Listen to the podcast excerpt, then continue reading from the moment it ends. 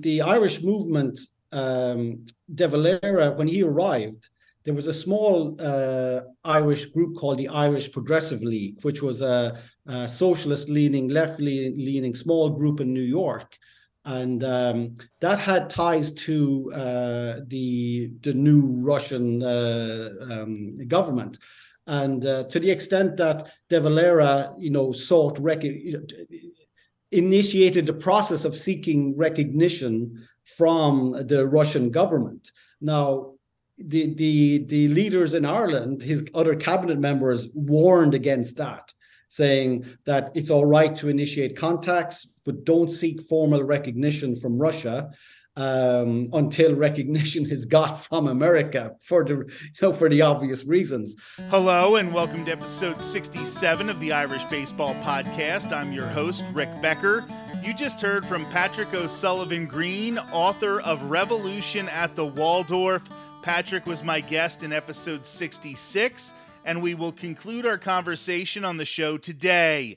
When we left things off, O'Sullivan Greene was discussing the culture in Ireland during the debate on whether to ratify the treaty to create the Irish Free State.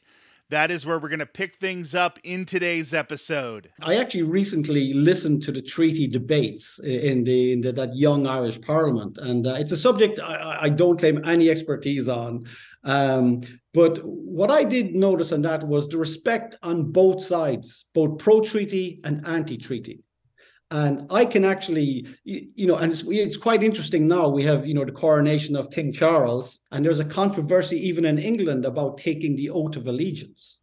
So uh, people who are anti-treaty you know, it's I can certainly see the side of that. You know, I can't possibly take an oath of allegiance to the English king after you know fighting the War of Independence, after friends, brothers, uncles, aunts, you know, getting killed in 1916. But equally, on the pro-treaty side, you know, it, it it was an absolute stepping stone, and I would, you know, see that that pro-treaty side as being the as being the path to the republic, as the stepping stone. But being anti-treaty I can fully, absolutely understand, you know, on the oath issue and on the view that you were signing away the republic. So they were, you know, there was equally honorable men on both sides. Then I would come to De Valera, and I he was neither pro-treaty or anti-treaty, and um, you know, I think I would have concerns that. Um, you know, one of the things that happened in America happened in Ireland that there was people willing. De Valera thought he might have been the uh, the band leader, uh, the conductor, but very often he was used um, and being used um, by other parties. In America, it was the minority faction trying to get the, the coup against Cohalan and Devoy. And in Ireland, it was the anti treaty side, even though he didn't necessarily agree with all the anti treaty. And he had, he had given the treaty negotiators an oath in advance and um, he had, uh, which was pretty much the same as the final oath. And you know, as you said, he accepted the treaty in the end as the path to the republic. It's complicated, difficult, but I wish people had more respect for both sides. Pro-treaty, seeing that the the anti-treaty guys were honorable people and you know fully honorable people and on also the, that the the anti-treaty people see the pro-treaty side that this is a way uh, to the future of Ireland and I think one of the best lines of, of that um, period was by Arthur Griffith, and Michael Collins echoed it as well. Was, have we any duty to the present generation? Like they weren't concerned about past generations and future generations. They wanted a life in Ireland for the current generation. And um, if I could go on a slight aside, um, uh, you know, Michael Collins became head of that pro-treaty provisional government in 1922, and he was inter- interviewed by an American journalist, uh, Hayden Talbot, and uh, who actually wrote a book of the interview. And part of that interview, Collins uh, describes how he nearly went to America in 1914 to achieve the one thing he wanted a fair chance to get ahead. And that's sometimes lost in all the 800 years and and you know freedom fighting in the end it was a chance for a group of young people to actually build their own country and control their own tax, control their own interest rate, banking policy, trade. Um, they were the things that uh, that Collins would have been uh, most concerned about. Certainly not oaths. All right, so trying to phrase this question in the right way is definitely a little tricky, but I want to go back to De Valera in the United States trying to get recognition from the US for the Irish Republic, and then even after De Valera returned, unsuccessfully getting that recognition, there were definitely some ties between De Valera's faction, the government they tried to set up in Ireland and declare the Republic, and the Bolsheviks in Russia. And that obviously would have been a strike against them when it came to getting recognition from the United States, first from Wilson, but then through successive administrations. To start, I mentioned about, you know, uh, De Valera arriving into this maelstrom that was America in 1919. And, you know, the Bolshevik Revolution happened in 1917 or the Russian Revolution. So America was undergoing uh, an absolute red scare. And, um, you know, post the war as well, there were a lot of uh, labor strikes, police, uh, coal, steel unions all striked. And um, so the, the Irish movement, um, De Valera, when he arrived, there was a small uh, Irish group called the Irish Progressive League, which was a, a socialist leaning, left leaning small group in New York. And um, that had ties to uh, the, the new Russian uh, um, government. And uh, to the extent that De Valera, you know, sought rec- initiated the process of seeking recognition from the Russian government. Now, the the the leaders in Ireland, his other cabinet members, warned against that, saying that it's all right to initiate contacts, but don't seek formal recognition from Russia um, until recognition is got from America for the you know for the obvious reasons. But uh, so the relationships were so close between some of the, the you know De Valera's mission uh, that the uh, the the Bolshevik government in Russia approached the Irish government, and for a loan, and a loan of twenty thousand dollars was given to the Russians, um, with Russian jewels as collateral for that loan.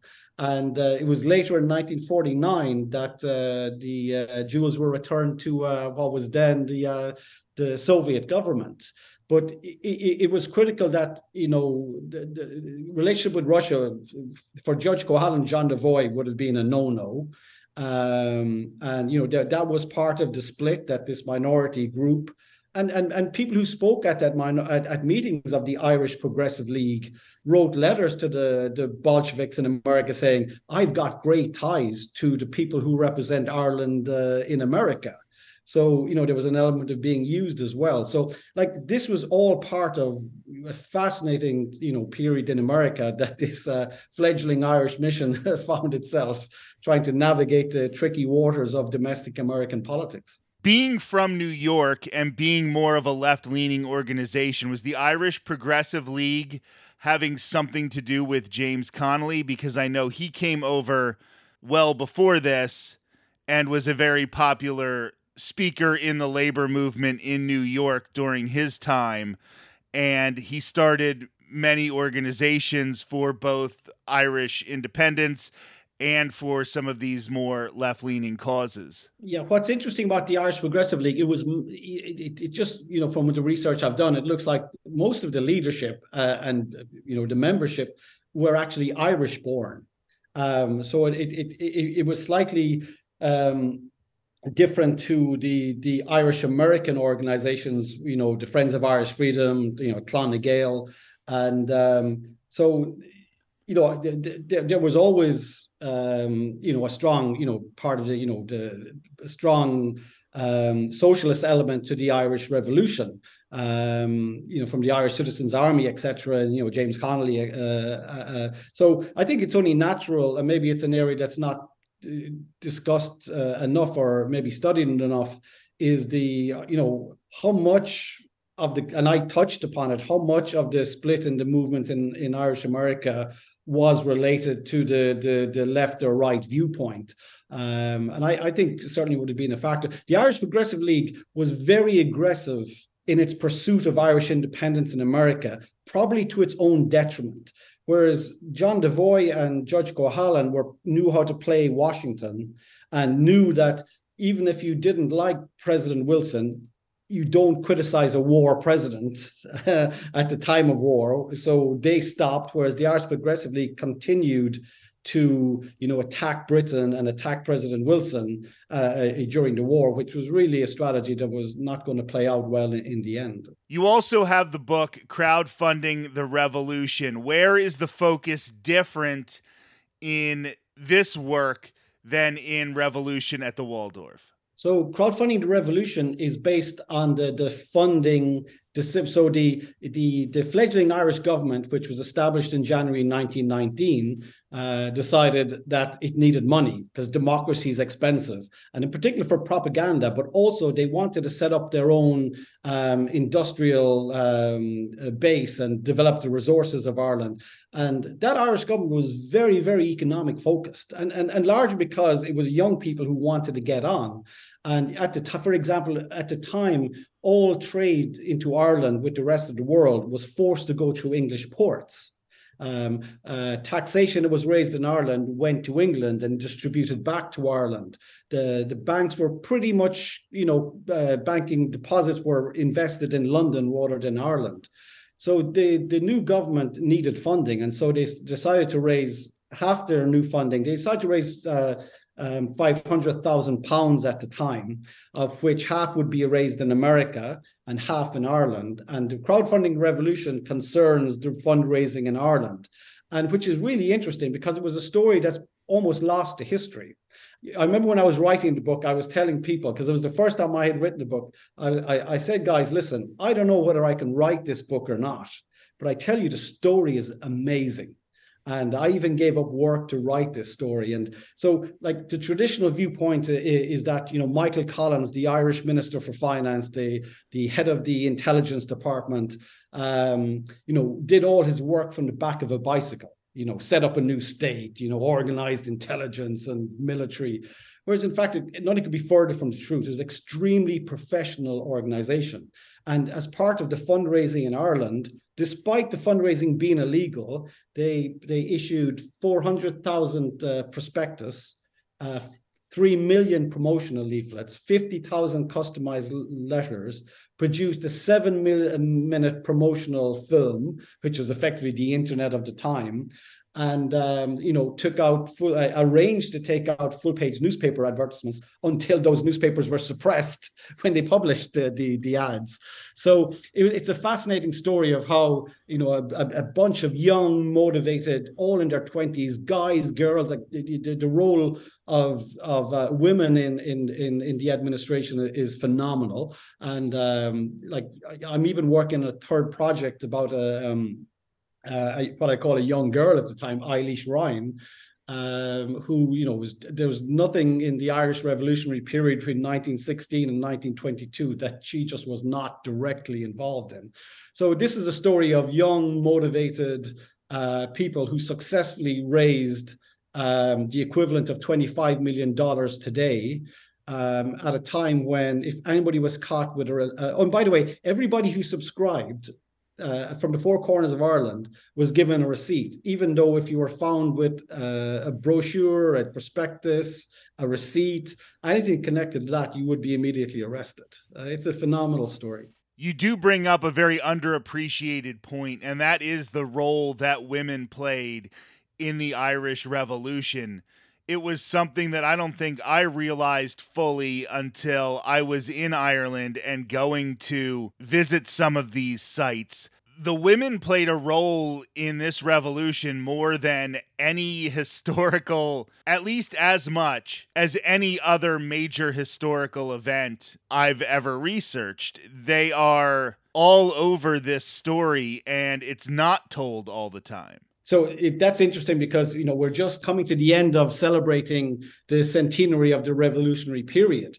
and the, you know a huge amount of uh, resource has gone into highlighting the role that women played in the, the in that revolutionary period and it certainly um, you know i could have written crowdfunding the revolution by excluding women in the in the funding campaign in Ireland uh, and in the, in the in the government administration. If I'd written it 20 years ago, I question myself: Would I have done that research? Because it is actually it was much harder to research the role of women um, than men because the role of men is is very much more documented and um, and I actually did deliberately go out of my way to to to to look at the, the the, the focus of women. And it turns out it was actually probably the most interesting part of the book. And uh, as I said this this um, this you know I love the story of this Eilish Ryan so Eilish Ryan is no different than my journey my my current niece's journey in their 20s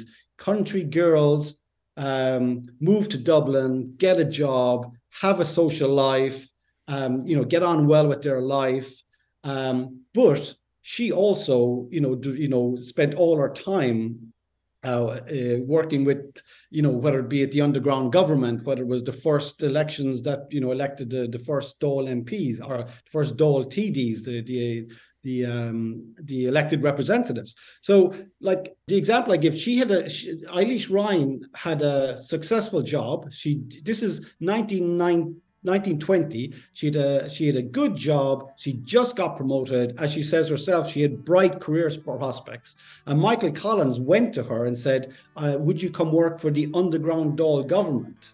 uh, in particular the Department of Finance. And she said, you know, of course. So with a, with a blink of an eye, she just threw away her her, her career, and um, that's just really hard to comprehend how somebody. I think at the time she's 24.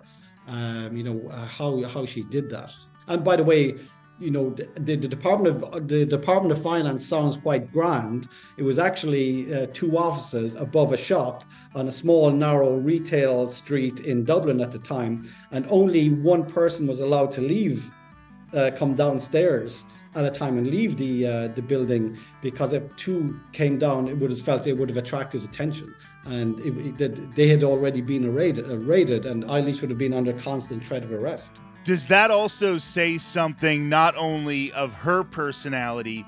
But also Michael Collins and the other members of the Irish government that they were willing to reach out to women that they didn't make this an all boys club, that this was supposed to be an Ireland for all Irish people. Yeah, I suppose it, you know the, the, there was an organi- organization at the time called Cumann na mBan, which was um, you know a quasi military uh, organization which which supported you know the, the, the revolution, and um, so it was a case of you know I don't think you, I don't think it was possible that uh, the War of Independence, you know, could have taken place, or certainly wouldn't have been, you know, the, the success, um, you know, that, that that came about without the support of Cumann na mBan. And uh, the, you know, there's a lots of debate, and it's way outside my field uh, of, of of view was of, um, you know, was there a change in the attitude to women